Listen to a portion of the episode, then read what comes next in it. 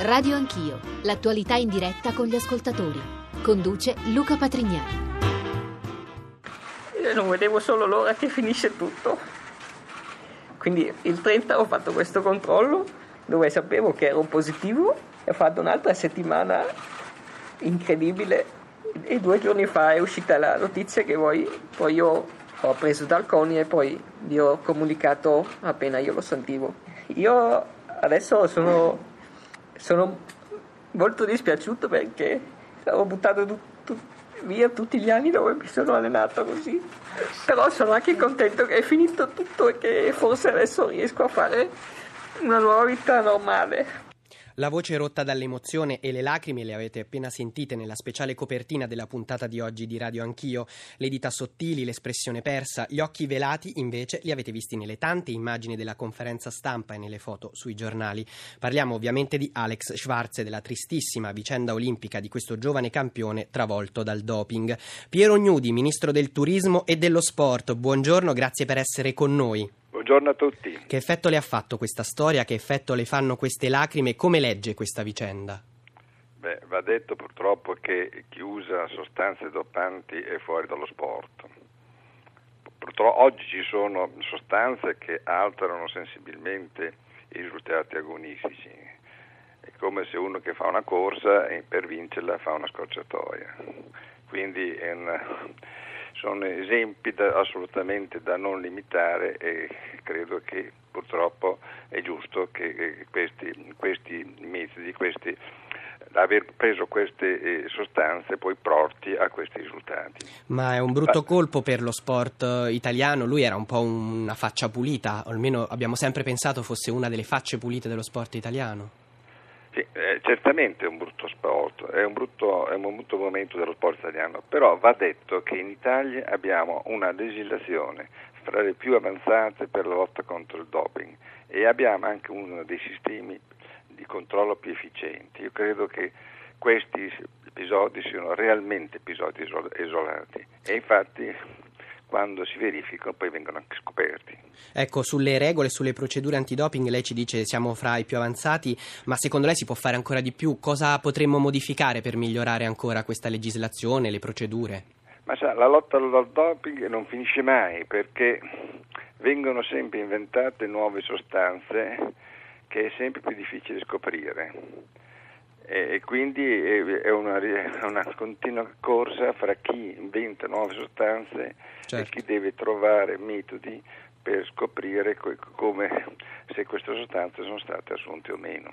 Ministro, resti con noi perché ovviamente oggi a Radio Anch'io non ci occupiamo solo di questa singola vicenda, anzi parleremo in maniera più ampia di doping, non solo tra i professionisti ma anche e soprattutto tra gli amatori, i frequentatori delle palestre, i cosiddetti ciclisti della domenica. Io do il buongiorno anche a una delle voci più amate e conosciute dagli sportivi italiani, il team leader della nostra spedizione a Londra, capo della redazione sportiva del giornale radio RAI. Sarà in con noi per tutta la puntata da Londra appunto Riccardo Cucchi. Buongiorno Riccardo. Buongiorno, buongiorno a te Luca, buongiorno ai radioascoltatori. E introduco anche il prossimo ospite, il presidente del CONI, Gianni Petrucci. Buongiorno Presidente.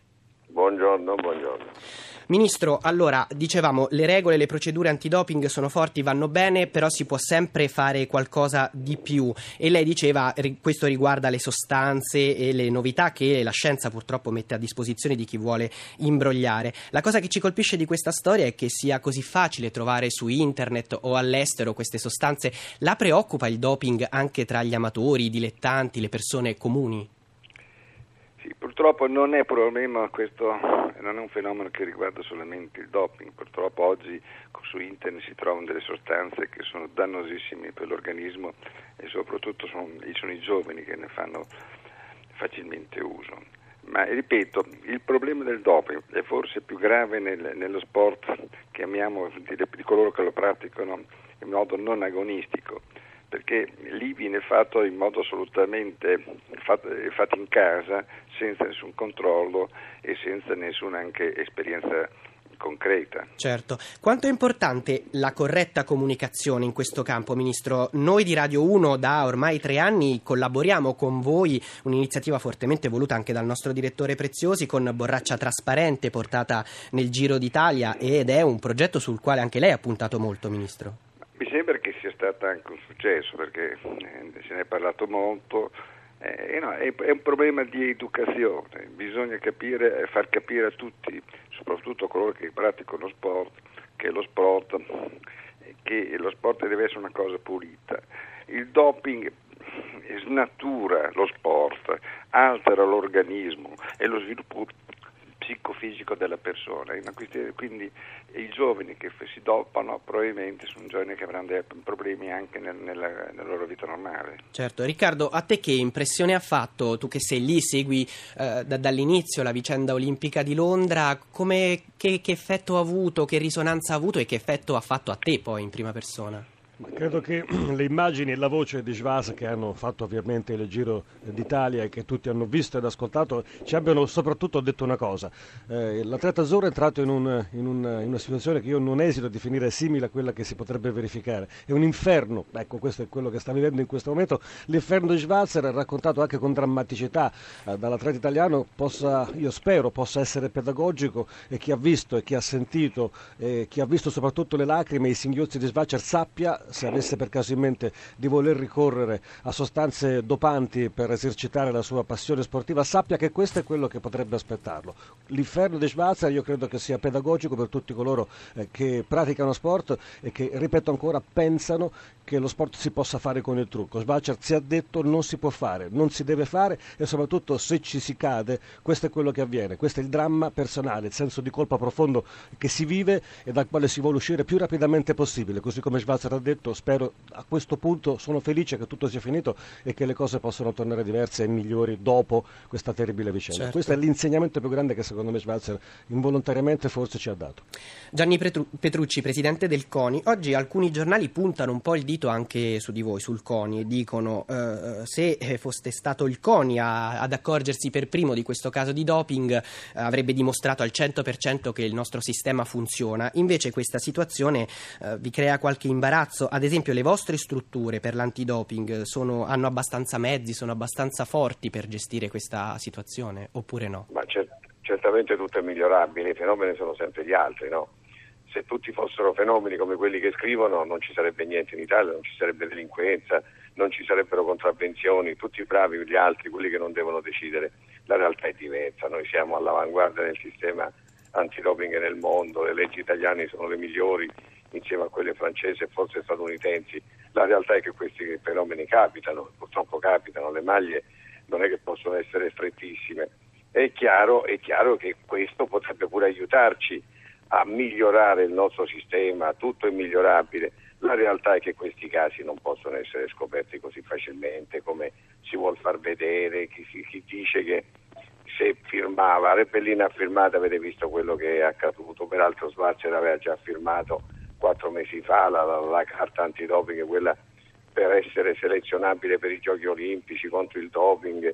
Abbiamo messo l'ulteriore norma, questa è un'ulteriore norma che abbiamo messo noi, non ce l'hanno altri paesi al mondo, non significa nulla, perché ripeto, la firma sarebbe avvenuta qui, la seconda firma, la prima, ma la prima firma che lui non avrebbe fatto uso di doping c'era, per cui si guardano i dettagli, la realtà è che siamo all'avanguardia, lo stesso procuratore Guarinielli in un'intervista che ha rilasciato ieri ha detto che quando si va all'estero il sistema del CONI è perfe- perfetto. E, tra poco glielo, glielo, chiederemo perché sarà nostro ospite, ci collegheremo anche con lui. Perfezionabile certamente, perfezionabile certamente. La realtà, la realtà è che dobbiamo, adesso lui dopo la drammatica confessione di ieri, che, che, che certamente poi saranno gli organi inquirenti ad approfondirla fino a dove ha detto tutto, se ha detto tutto, lui dovrebbe diventare proprio il leader per combattere il doping perché questo è quello che si deve fare quando si cade in questo baratro. Questo potrebbe Però essere il futuro umano. per lui, assieme al CONI, assieme alle istituzioni sportive, utilizzare il suo volto come, diciamo così, testimonial non per un prodotto ma per l'antidoping?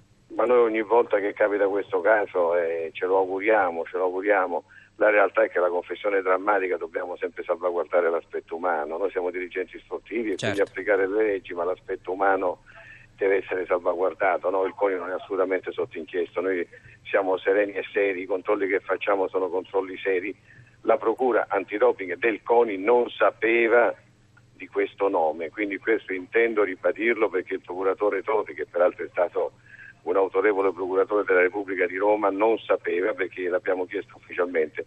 L'avessimo saputo, certamente avremmo avuto un comportamento. Però, Presidente, eh, sui giornali oggi tutti riferiscono che gli inquirenti padovani, Padova è una delle procure che indaga su, sul caso Schwarzer, vi avevano informato, quindi lei ci dice che non è così? No, no, sul nome, no, no, no sul ah. nome di Schwarzer non aveva informato, ha detto il procuratore, aveva informato che c'era un'inchiesta in corso, ovvio, okay. tutti i giornali, non bisognava essere aquile per capirlo, tutti i giornali lo scrivevano, ma sul nome di Schwarzer assolutamente no.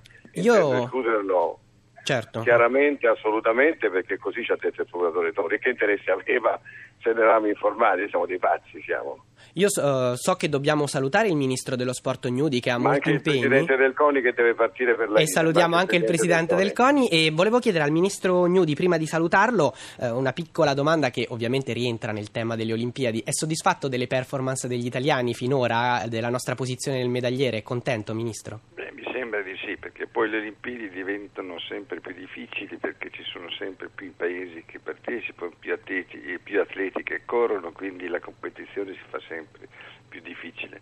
Ma mi sembra che fino ad oggi i nostri ragazzi abbiano dato degli ottimi risultati. Grazie mille allora al Ministro del Turismo e dello Sport Piero Gnudi e grazie mille al Presidente del CONI Gianni Petrucci. Buona giornata. Grazie. Allora, Riccardo Cucchi da Londra, eh, l'impressione che avete avuto voi eh, è che davvero sia possibile fare tutto da soli in un caso di doping come questo o c'è ancora tanto da scoprire di questa vicenda? Ma è un'impressione appunto quella che posso riferirti, ovviamente. Intanto la cosa che ci ha colpito di più è come sia possibile e come sia facile, almeno a giudicare dal racconto di Alex Walzer, attraverso internet riuscire a sapere che cos'è un'EPO, come si usa, certo. dove si trova e quali sono appunto i metodi eh, di applicazione. Su internet questo secondo Schwarzer è possibile e forse ha ragione.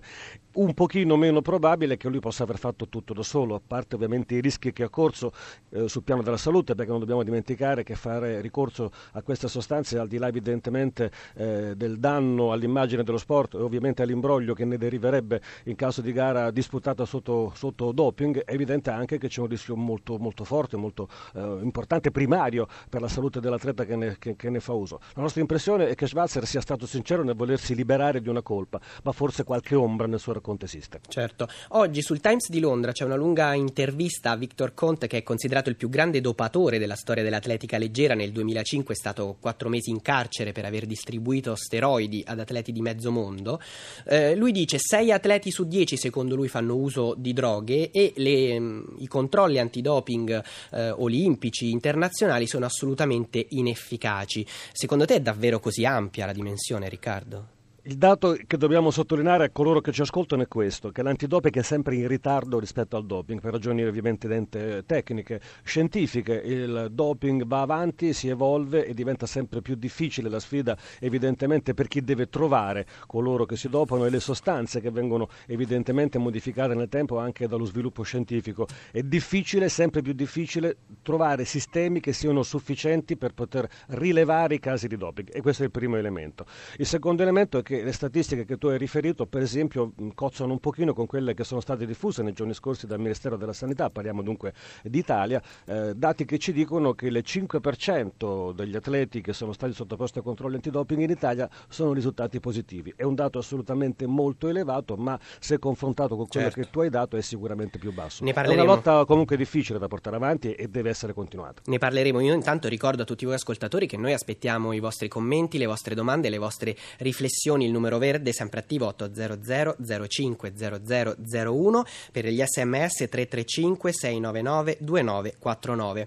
Do il buongiorno ai nostri prossimi ospiti Raffaele Guariniello, procuratore aggiunto della Procura di Torino, nome da sempre legato alle inchieste sul doping. Buongiorno. Buongiorno. E Antonio Dalmonte, esperto di medicina dello sport, è stato direttore dell'Istituto di Scienze dello Sport e capo del Dipartimento di Fisiologia e Biomeccanica del CONI. Buongiorno. Buongiorno a voi. Ovviamente invito Riccardo a rimanere sempre con noi e a uh, portare avanti anche le sue riflessioni e le sue domande ai nostri ospiti. Io chiedo a Raffaele Guariniello, è vero abbiamo la legislazione migliore sull'antidoping come ci hanno detto il Presidente Petrucci e il Ministro Gnudi? Sì, sì, eh, credo che noi abbiamo eh, le leggi migliori al mondo eh, in materia di contrasto al doping. Il nostro grande problema eh, è naturalmente quello di applicare concretamente queste leggi nel nostro paese, e però c'è il grande problema dell'applicazione eh, di queste norme anche in altri paesi. Eh, purtroppo il doping ha ramificazioni internazionali, cioè non si può pensare di combatterlo in Italia e non anche negli altri paesi. Da questo punto di vista dobbiamo prendere atto di una grande differenza di normative tra l'Italia e gli altri paesi. Ci sono pochissimi paesi in cui il doping può costituire un reato come in Italia. E ci sono eh, paesi pochissimi eh, si contano sulle dita di una mano in cui magari è un reato, però è un reato eh, fornire la sostanza dotante, ma non è un reato per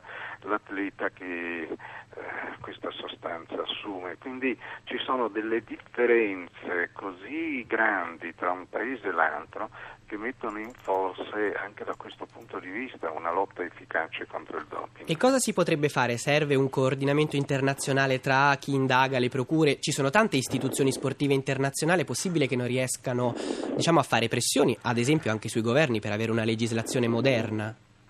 Ma vede, eh, purtroppo eh, noi conteremmo molto sul contributo delle eh, istituzioni sportive, purtroppo non sempre eh, ci danno eh, una mano reale, anche perché eh, qui io credo che noi dobbiamo renderci conto che in generale la lotta contro il doping si fa come? Si fa eh, prelevando e analizzando campioni di sangue e di urina sugli atleti.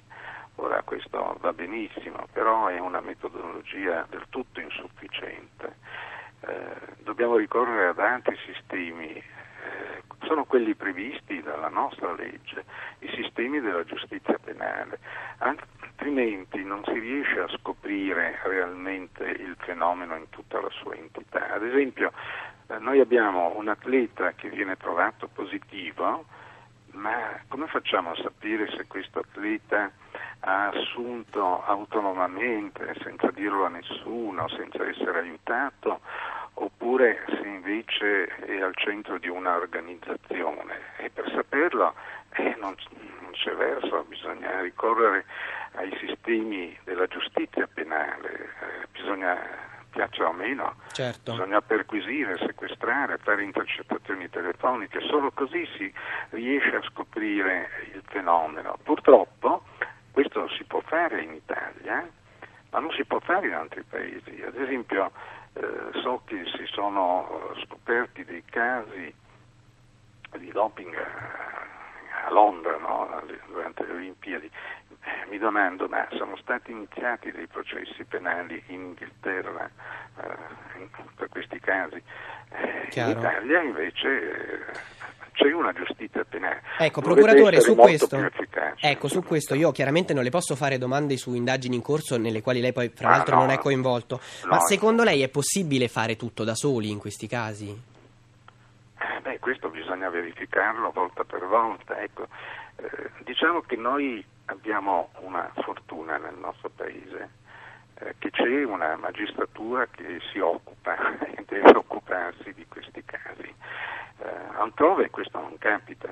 Ci sono state le Olimpiadi invernali a Torino, no? se si ricorda nel 2006, certo. e eh, forse qualcuno ricorda che c'era un laboratorio attrezzatissimo per fare le analisi dei campioni di urina e di sangue, hanno fatto oltre, oltre mille analisi ed è emersa un'unica positività. Questo faceva pensare quindi che queste Olimpiadi fossero assolutamente eh, pulite, però è bastata fare una notte eh, di perquisizioni per scoprire quello che si è scoperto.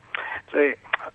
Chiaro, chiaro, no, no, molto chiaro il, il, suo punto. Io giro una domanda che ci arriva tramite sms da Augusto al dottor Antonio Dalmonte. Augusto ci scrive: eh, Se l'uso di sostanze illecite è già presente in chi pratica dello sport a livello amatoriale, come si può pensare che gli atleti professionisti siano davvero puliti?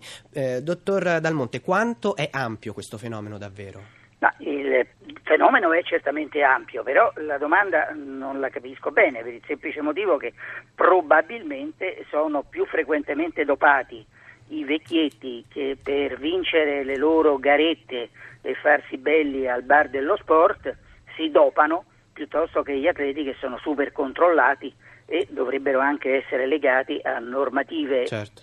possiamo dire, morali più elevate e più importanti di quelle dei dilettanti. Quindi lei ci Quindi... conferma che la, la, dimensione più preoccupante riguarda anche lo sport amatoriale. Io le chiedo, secondo alcune stime ci sarebbero 450.000 persone, persone comuni, non professionisti, che si dopano eh, per le loro attività sportive per un giro d'affari di circa 750 milioni di euro l'anno. Secondo lei sono stime corrette o addirittura probabilmente la dimensione è ancora più grande? Ma io ho idea che noi vediamo del doping solamente la punta dell'iceberg, perché anche nei circoli sportivi i, i, i, commendatori, magari con pancetta, che vogliono vincere la loro garetta di tennis nel loro torneo eh, sociale, eh, molte volte fanno uso di sostanze che, vengono, che sono considerate doping. E quali sono eh, gli sport più coinvolti anche a livello amatoriale? Qual è l'identikit di chi si dopa? Allora, eh, cominciamo col dire che nessuno sport può essere considerato esente da questo rischio, perché ci sono farmaci che potenziano la resistenza, altri che incrementano la forza muscolare, altri la precisione dei movimenti o addirittura altri che sono dei calmanti per cercare di rendere i gesti sportivi più precisi. Quindi ce n'è per tutte le, eh, le, le, le necessità. Oh, i gli sport che naturalmente ne fanno più uso e ahimè eh, si lamenteranno di questo discorso eh, sono soprattutto il ciclismo percentualmente. E loro si lamentano di questo, però tutte le volte che vengono esaminati c'è sempre qualcuno che, che, che, che si trova, che si becca positivo, quindi quello certo. c'è. Gli altri sono gli sport di resistenza e gli sport di potenza.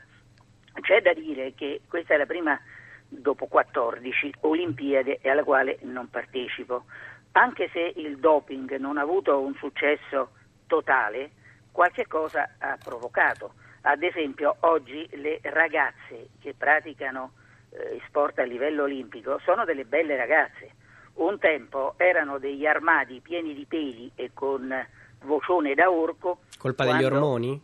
Che certo, quando c'era il periodo direi, della DDR, della, della Germania Est, certo. e di altre nazioni, Russia, Cecoslovacchia, eccetera, nei quali lo sport era uno sport di Stato, eh, nel quale qualsiasi regola era buona pur di riuscire a vincere e di dare prestigio alla propria nazione. Ricard... Oggi le ragazze Prego. sono delle belle ragazze anche se sono delle atlete, il che significa non che non si dopino o che po- questo sia garanzia di non doping, però è garanzia che i farmaci che prendono non rovinano il loro fisico come faceva una volta. Riccardo Cucchi da Londra, tu hai altre eh, riflessioni o altre curiosità che possono interessare i nostri ascoltatori da parte dei nostri ospiti? Ma intanto direi una cosa importante che credo vada sottolineata, è quello che diceva il professor Damonte lo conferma. Rispetto ad anni passati qualcosa è cambiato sul piano soprattutto culturale, oggi del doping si parla, oggi tutti naturalmente facciamo la nostra parte per dire che il doping non ha nulla a che fare con lo sport, non era così, vi assicuro, fino a qualche anno fa.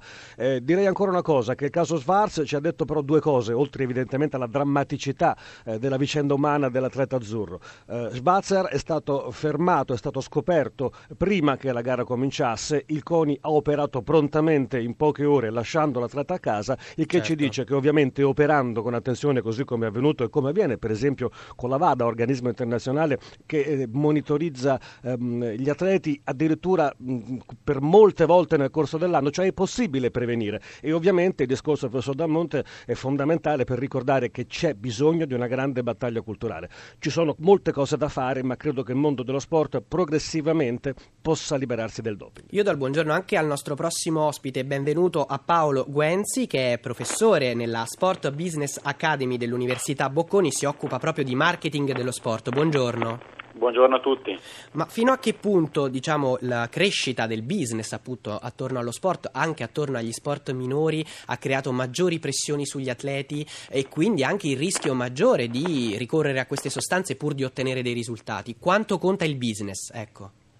Ma da un lato sicuramente conta molto ed è uno stimolo a, utilizzare pratiche illecite, dall'altro lato io credo che si possa però anche dire, come infatti diceva anche il professore Dalmonte poco fa, che in realtà ehm, la, la, portata economica dello sport aiuta anche o incentiva i controlli e, e, e le sanzioni da un certo punto di vista, perché naturalmente maggiori sono gli investimenti che vengono fatti, maggiori sono gli incentivi per chi partecipa, cioè l'atleta a ricorrere a, pratiche illecite, ma sono anche maggiori gli incentivi a controllare che effettivamente le manifestazioni sportive si svolgano in maniera corretta, perché chi investe ha interesse a effettuare i controlli e eh, come diceva Cucchi, giustamente c'è bisogno di una battaglia culturale, io aggiungerei che c'è bisogno anche di una battaglia economica, nel senso che questi controlli costano, è molto oneroso portarli avanti. Quindi eh, il fatto che ci sia molto business intorno allo sport può anche aiutare a fare eh, tutti gli investimenti che servono e dedicare le risorse economiche che servono per fare i controlli. Chiarissimo. Do la voce al primo ascoltatore di oggi, linea c'è Andrea Danizza, buongiorno. Eh, buongiorno, Senta, io volevo dire che secondo me Alex Bart ieri la sua medaglia l'ha vinta perché è il primo atleta che ha fatto tutto da solo, si è autoaccusato ha messo a nudo davanti a milioni di spettatori la sua fragilità e quindi secondo me è un grande. Per me ha vinto una medaglia, poi lo possono criticare o cosa. E poi un'altra cosa volevo dire che spesso in Italia quando un atleta diventa famoso viene isolato perché inizia ad avere il suo staff tecnico, il suo preparatore, viene isolato, invece gli atleti devono stare insieme agli altri, devono crescere con gli altri e quando hanno dei problemi fra di loro parlano e queste cose secondo me potrebbero anche non succedere Chiaro. più. Grazie, grazie e al poi, signore. Prego. E poi volevo dire ancora un'altra cosa, che anche i genitori, io vedo con mio nipote o cosa, mettono già i ragazzini con l'ansia da prestazione e crescono male. Ne Lo parliamo. Sport sport perché è salute e basta. Ne parleremo anche nella seconda parte della nostra trasmissione. Invito tutti gli ospiti a rimanere con noi. Qualche secondo di pubblicità, torniamo tra poco. E ben ritrovati a radio anch'io. Allora, i nostri ascoltatori davvero sono rimasti molto colpiti dalla storia di Alex. Si dividono in due fazioni, chi lo accusa, chi lo difende. Ora ne parleremo e sentiremo ancora di nuovo le loro voci. Io al dottor Antonio Dalmonte chiedo, anche sulla base della, della mh, telefonata dell'ultimo ascoltatore, poco prima della pubblicità, c'è davvero tutta questa pressione anche nello sport eh, amatoriale sui giovanissimi da parte no, dei genitori, degli allenatori? Questo è un pericolo. Purtroppo sì, purtroppo i genitori hanno puntato sui loro figli per ottenere quello che loro stessi non hanno ottenuto e allora vorrebbero avere una rivalsa dalla vita da un successo come calciatori, come tennisti, come nuotatori e quindi insistono rovinando certe volte la vita di questi poveri ragazzi che si sentono costretti a vincere a tutti i costi e che magari le ramanzine non ricevono perché hanno fatto o non hanno fatto i compiti a scuola o li hanno fatti male, Sì. ma perché non si sono allenati Non hanno a vinto. dovere. Oh, però volevo aggiungere una cosa, voi avete citato prima Conte come eh, un grosso dopatore, purtroppo dal nome italiano negli Stati Uniti, ma non mi sembra che sia stata citata una cosa drammatica a riguardo di questo nominativo. Ci dica, dottor. È un, direi, scienziato del male che ha fatto delle formule, ha fatto delle molecole solo per dopare, non ha preso delle medicine in commercio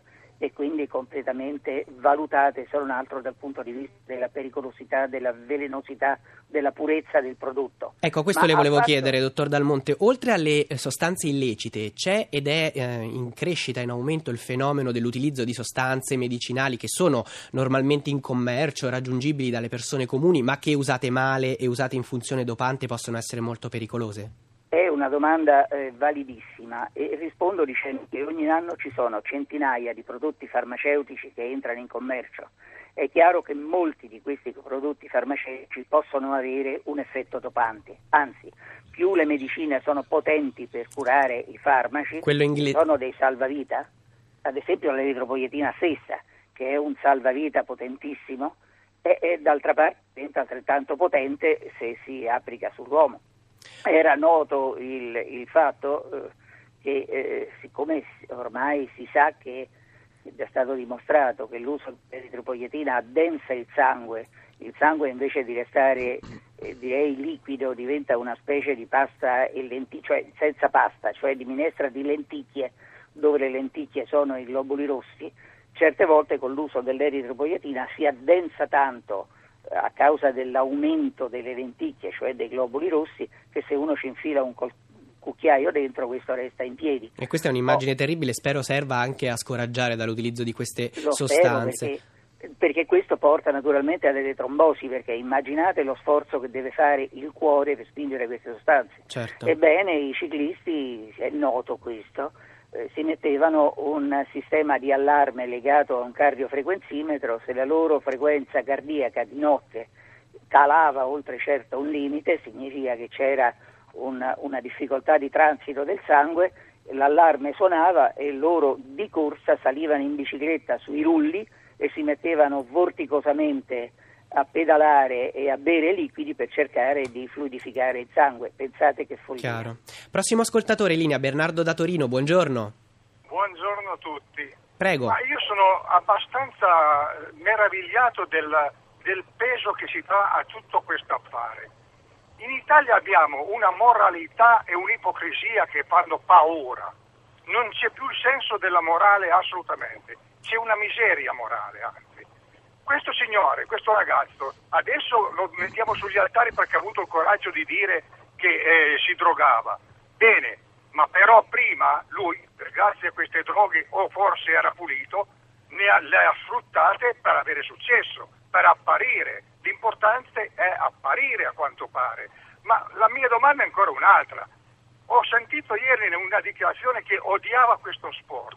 Ma allora chi gliel'ha fatto fare? Chi è il tiranno che l'ha costretto ad abbracciare una disciplina che lui odiava? Chiaro. Se le cose stanno in questi termini, ma veramente siamo nel paradiso degli ipocriti. Allora, Riccardo Cucchi, i nostri ascoltatori si dividono molto su questa storia e rispondono, danno una risposta molto forte. Cosa ne pensi? Ma io credo che sia ingiusto, come dire, appartenere o parteggiare da una parte o dall'altra, essere da una parte o dall'altra di queste fazioni che si stanno formando. Bisogna essere, secondo me, molto più razionali e semplici. Schwarzer eh, ci ha dimostrato, ci ha detto eh, che purtroppo esiste una fragilità nell'uomo atleta, la sua è stata molto evidente, e che lo sforzo di voler raggiungere comunque un risultato o di voler ripetere, nel caso di Schwarzer, un grande risultato come fu quello di Pechino, può indurre nella tentazione drammatica di ricorrere al doping. Eh, Schwarzer ci dice che chi fa una cosa del genere, e lui lo ha vissuto sulla, prima, sulla sua pelle, entra in questo inferno, in questo tunnel drammatico e il racconto che ne è derivato, ripeto ancora, spero sia pedagogico per tutti quei giovani che si avvicinano allo sport. Certo. Un'altra cosa che ci dice il caso Schwarzer è che, e soprattutto quello che il CONI in modo particolare ha fatto tempestivamente, sospendendo l'atleta, impedendogli di gareggiare, è che non c'è nessuna possibilità, nessuna possibilità culturale di collegare lo sport a chi vuole imbrogliare. Lo sport inevitabilmente deve essere lealtà. Credo che tutte le altre considerazioni non debbano in nessun modo trovare spazio. Ecco, noi questa riflessione la giriamo anche al prossimo ospite, Sergio Rizzo, giornalista sportivo, è stato vice direttore del Corriere dello Sport e autore di un libro sul doping, il doping tra diritto e morale. Questo tema dell'ipocrisia nello sport, gli ascoltatori ce lo pongono con forza, lei cosa ne pensa? Penso che sia l'aspetto principale del doping in una delle sue conseguenze. L'ipocrisia fondamentale del, nel mondo dello sport nell'affrontare i fenomeni di doping è quello di nominare le mele marce, cioè di battersi eh, quando c'è un caso di doping, che si tratta di un caso isolato, che l'ambiente non c'entra nulla, che è stato lui da solo a far tutto e per cui va cacciato, va espulso, squalificato e basta. Mentre in realtà lo sport è una grande famiglia e non c'è un atleta che vive da sola come non ha mai vissuto da solo Schwarzer a me personalmente Svazio fa molto bene per quello che ha fatto e detto in questi giorni. Dopodiché ho la stessa certezza, eh, unita alla pena, che, che, stia mentendo, che non dica la verità, perché quello che dice non è possibile. Cioè che, che dieci mesi fa, di sua iniziativa, si è andato in Turchia a comprare l'Eco e poi se la si è iniziata a ridosso delle Olimpiadi, in date in cui gli avrebbero permesso di vincere probabilmente, ma non di risultare positivo, se non ci fosse stato il controllo a sorpresa, mi sembra che ci sia alle spalle di Schwarzer un'organizzazione che lui copre. Procuratore Guariniello, prima di salutarla le chiedo cosa si può fare concretamente per migliorare qualche consiglio alla politica, alle istituzioni per migliorare la lotta all'antidoping, la lotta al doping? Parecchie cose perché eh, devo dire non possiamo eh, realmente dirci soddisfatti di quello che sta capitando. C'è un problema in Italia ed è che eh, le autorità sportive dovrebbero fare molto di più, ehm, non è sufficiente quello che viene fatto. Anche la stessa magistratura dovrebbe fare interventi molto più sistematici, ma eh, c'è un problema a livello internazionale. Qui noi non possiamo dirci soddisfatti di un mondo nel quale il doping eh, in realtà non è un reato nella maggior parte dei paesi Chiaro, certo. del mondo, come facciamo a essere soddisfatti di questa situazione? E quindi eh, quali armi ci sono per combattere il doping realmente? Eh, quando viene fuori un caso eh, di doping, no? Eh, naturalmente confessioni sono molto apprezzabili, ma non quando avvengono dopo la scoperta di un caso di doping, no? Eh, cioè, Doveva arrivare prima. La Beh, no, adesso Chiaro, non chiaro. dire se- No, no, certe chiaro. confessioni eh, e d'altra parte eh, puntare su queste analisi e dire laddove l'analisi non mette in luce un caso di positività vuol dire che il doping non c'è stato beh questa è una forma eh, beh si è parlato di ipocrisia sì beh questa è una forma di Di ipocrisia, ipocrisia. Grazie mille, grazie mille davvero allora a Raffaele Guariniello, procuratore aggiunto della Procura di Torino per essere stato con noi. Buona giornata e buon lavoro. grazie buongiorno Prossimo ascoltatore in linea c'è Luciano da Trento. Buongiorno. Buongiorno, mi sente? Sì, sì, prego. Buongiorno. Eh, io ho chiamato perché in pratica ho vissuto un'esperienza molto simile a quella del povero Schwarz, nel senso che avevo un figlio che eh, era una, una buona promessa e ha smesso di fare sport, perché quando si è reso conto che per fare sport, eh, non in Italia, dappertutto, bisognava scendere compromessi, ha preferito smettere. Quindi mh, eh, io sentivo anche prima Del Monte che diceva che i bambini sono messi sotto pressione, verissimo, ma bisogna capire che oggi fare il calciatore è una professione come fare l'ingegnere e che quindi i genitori molte volte investono sui figli diciamo, in situazioni che forse sembrano più rapide, più veloci, più facili. da Certo, fare. lo dicevamo. Certo, Lo dicevamo, la professionalizzazione dello sport, il business, eh, cambiano anche le carte in tavola. Allora la riflessione del nostro ascoltatore Luciano la giro proprio al dottor Dalmonte e a lui chiedo ma quali sono i rischi, diciamolo bene, in maniera chiara, i rischi per la salute per le persone comuni, gli atleti della domenica che ricorrono a queste sostanze? Cominciamo col dire che se esistono delle sostanze molto poco pericolose, altre invece sono pericolosissime. Le- gli ormoni, soprattutto della serie, possono essere pericolosi. Rischi molto rapidamente tumore, tumore con una certa eh, frequenza eh, che può alterazione del carattere. I soggetti diventano estremamente aggressivi, possono addirittura arrivare alla castrazione chimica perché eh, l'organismo, vedendo arrivare dall'esterno una quantità di ormoni della serie maschile estremamente elevata, dice io non faccio più niente perché mi arriva tutta sta roba dal di fuori e allora arriva questa castrazione, cioè l'impossibilità di procreare. Questo per quello che riguarda gli ormoni che vengono utilizzati per incrementare soprattutto la potenza muscolare. Andiamo al turbo del sangue, cioè il- l'eritropoietina. Abbiamo accennato al fatto che il condensamento del sangue può portare eh, naturalmente a problemi di grandissimo eh, rischio cardiaco e circolatorio, tra cui eh, soprattutto le trombosi per l'eccesso di pressione che il cuore deve affrontare per pompare il sangue in periferia. Io naturalmente sto facendo un sunto rapidissimo. No, chiaro, eh, semplifichiamo un po' e rendiamo più comprensibili questi rischi. Altri invece che vanno a colpire la sfera del sistema nervoso, cioè parliamo degli stimolanti, delle simpamine, di altra roba, eccetera, possono portare a danni anche a carico del sistema eh, nervoso eh, molto grave e poi un altro problema, quello di non far sentire la fatica. L'organismo ha la fatica come difesa. Io mi sono affaticato, mi fermo perché non ce la faccio più e l'organismo si difende. Certo, insomma, Se non è... sente la fatica, si spreme al massimo oltre dai quali l'organismo non si può più re- recuperare. Si va oltre i limiti.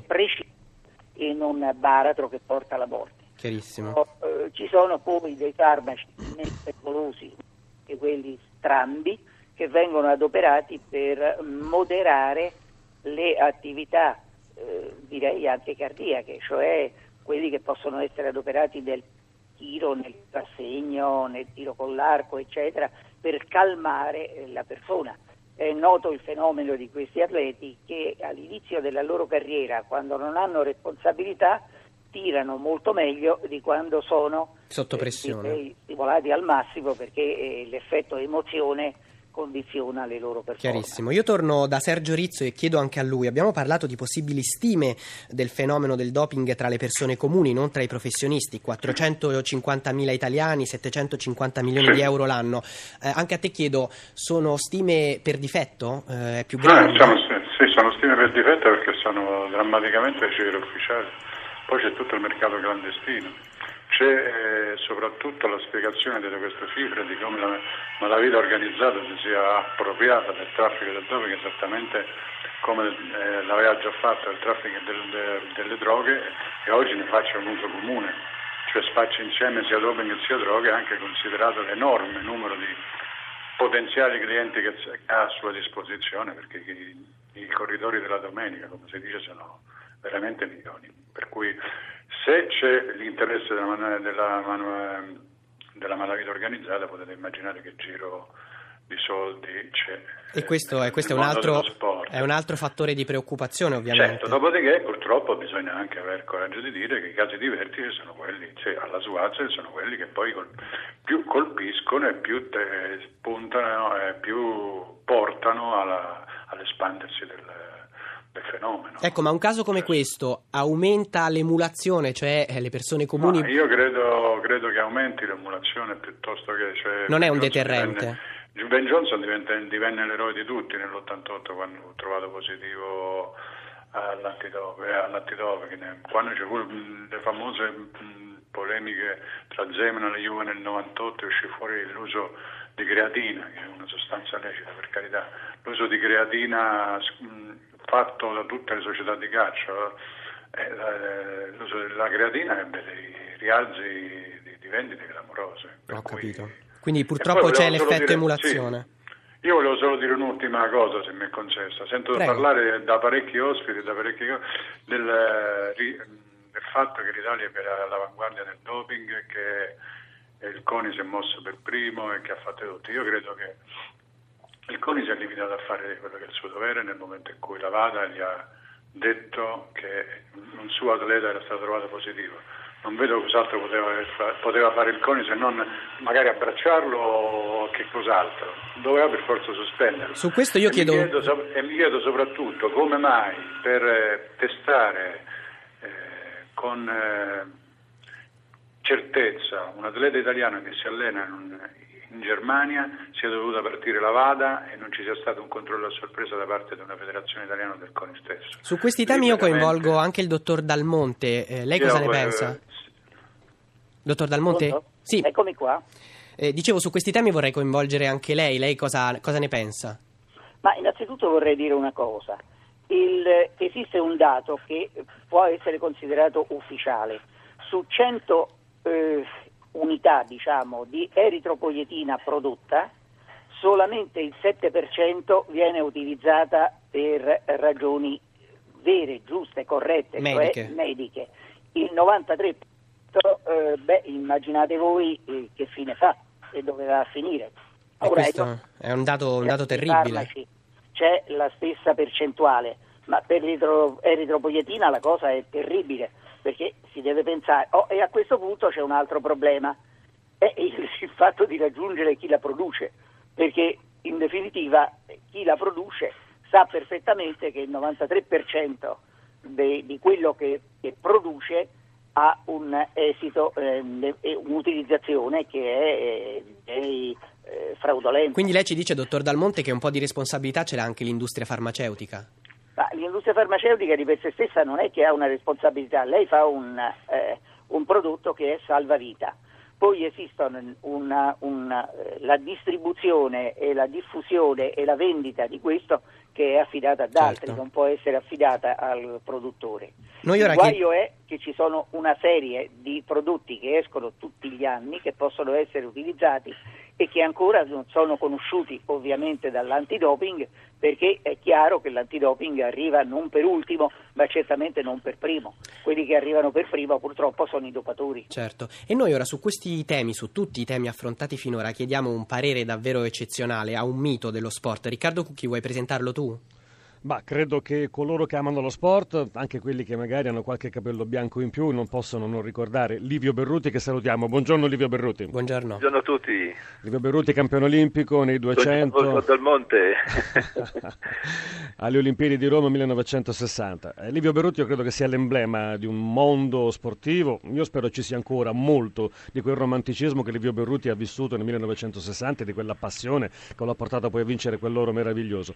Certamente le cose che sentiamo, le cose che raccontiamo, le cose che anche questa mattina eh, i nostri ospiti hanno detto ci dicono che qualcosa è cambiato. È cambiato molto dal 1960 ad oggi, Lido Berruti, da questo punto di vista?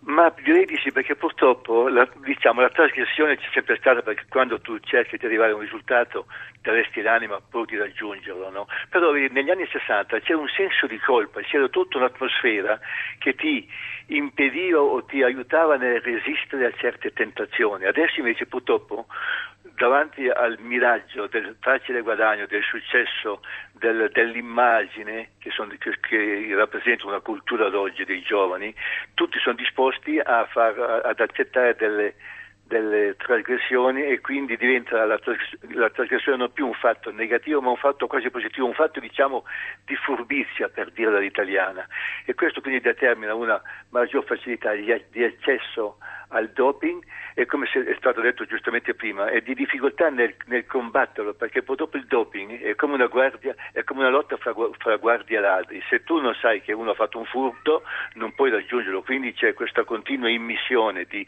sostanze nuove dopanti nel mercato e tu purtroppo se non le conosci non sei in grado di mettere a punto una, una strategia per poterle riconoscere e colpirle. Non c'è dubbio. Abbiamo parlato anche di competitività, a volte esasperata, eh, specialmente a certi livelli. Eh, questo è sicuramente un elemento che allontana la cultura dei giovani sportivi, di coloro che oggi sono eh, protagonisti nello sport professionistico, da quella che invece dovrebbe essere la vera essenza dello sport. È vero, bisogna competere in modo, in modo leale, ma lo stesso Schwaz ha confessato che non ce la faceva più a vedere troppi eh, marciatori davanti a lui e che sognava ritornare quello che era stato quattro anni prima a Pechino. Una competitività che porta a un certo punto anche a, ter- a tentare la via dell'imbroglio per tornare o per essere primi? Sì, purtroppo c'è questo atteggiamento di diffidenza che ai, miei tempi non c'era, quindi siamo stati dei fortunati. Però purtroppo Schwarzer ha detto, è stato molto contraddittorio nelle sue espressioni, perché innanzitutto tu non puoi acquistare una sostanza l'anno prima per usarla l'anno dopo, quindi vuol dire che è, è un delitto non d'impulso ma un delitto già pre, preordinato e, pre, e, e, previsto. Quindi, secondo, non, lui ha commesso anche un altro errore nel dire che non amava più fare sport, voleva quindi smettere, non, non sarebbe andato assolutamente a Londra, ma allora se fosse, se fosse vero questo non si sarebbe dopato per, per, per, per prepararsi a, alla gara, quindi diciamo è stato un po' ingenuamente falso, ingenuo nel, nel, nel fare queste affermazioni. Purtroppo lo sport è fatto di troppe tentazioni di, di, natura extrasportiva e questo purtroppo costringono l'atleta a fare di tutto pur di rispettare i contratti che ha con gli sponsor, con le società sportive, con altri enti e quindi diventa l'atleta un elemento molto fragile che se non è sorretto da una grande forte volontà e da un ambiente che lo difenda può cadere facilmente in questi errori. Vorrei proporre ancora una domanda a Livio Beruti prima di lasciare il microfono a Luca Patrignani a Roma. Non so se sia giusto e corretto quello che sto per fare, quello che sto per chiederle. È possibile tracciare il profilo diciamo, dei cambiamenti e dell'evoluzione della storia dello sport da 1960 ad oggi, 2012, eh, dicendo che all'epoca in cui Berruti eh, gareggiava eh, non c'era la necessità di vincere per guadagnare, non c'erano quegli elementi diciamo, che appaiono evidentemente sintomi di professionismo anche nello sport olimpico di oggi? Ma purtroppo sì, perché purtroppo non c'era l'elemento fondamentale che è quello economico.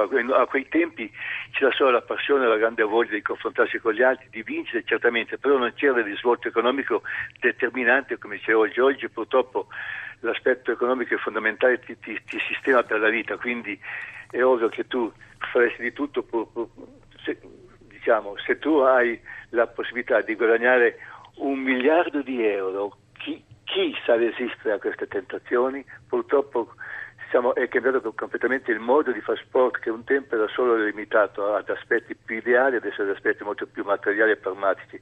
Ma il dramma di oggi purtroppo è un altro che ci stiamo avvicinando lentamente ma con decisione a, una, a un doping genetico. Se noi riusciamo purtroppo ci sono queste manipolazioni ormai del DNA che si stanno affermando e se noi, se noi non blocchiamo subito questo, questo comportamento in un prossimo futuro avremo dei campioni fatti con la provetta e quindi perderemo completamente la capacità di misurare la qualità di un, di un, atleta dalla sua natura e non dalla sua capacità scientifica di essere modificato. Allivio... È terribile, è terribile questo, questa prospettiva che Livio Beruti ci sta, eh, ci sta proponendo. Certo. Luca, vorrei sottolineare una cosa prima di lasciarti il microfono. Eh, noi vorremmo, io vorrei, ecco, mi permetto di usare la prima persona, che eh, la fiducia nello sport fosse in qualche modo oggi riposta in un atleta che tra poco, tra poco più di un'ora scenderà in acqua eh, qui a Londra e naturalmente la racconterà racconteremo in Radio 1 Olimpia. Mi riferisco a Josefa Idem, certo. Josefa Idem che sarà protagonista nella finale del K1 500 metri, ha 48 anni, alla sua ottava Olimpiade e decima finale.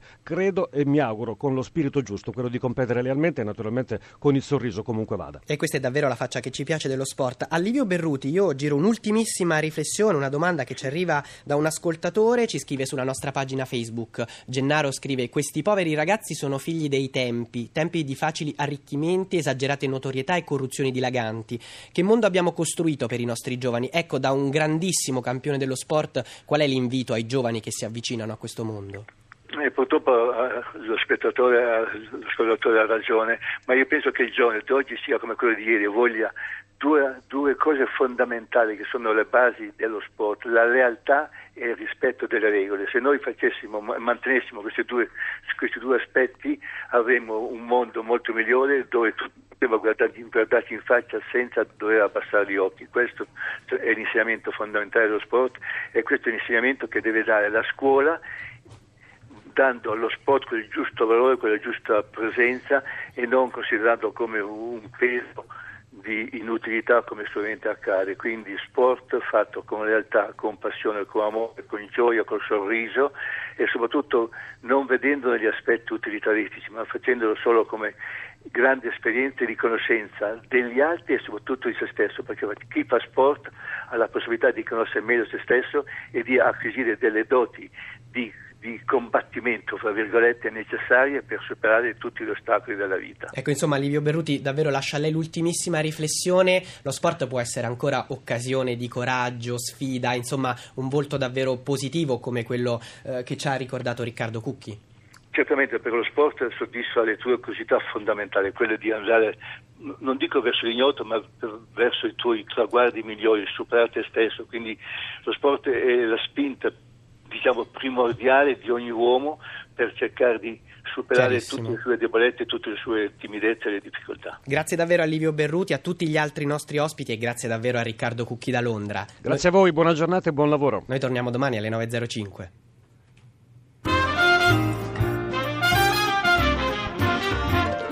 Avete ascoltato Radio Anch'io, condotto Luca Patrignani, regia di Anna Posillipo, assistenti al programma Valentina Galli, Francesca Mechelli, coordinamento tecnico Nicola Pambuffetti, Mariangela Gabrielli. Potete iscrivervi alla mailing list e ricevere le anticipazioni sulla trasmissione del giorno dopo scrivendo a radioanchio.it. Archivio puntate e podcast su www.radioanchio.rai.it. Pagina Facebook Radio Anch'io, Radio 1 Rai.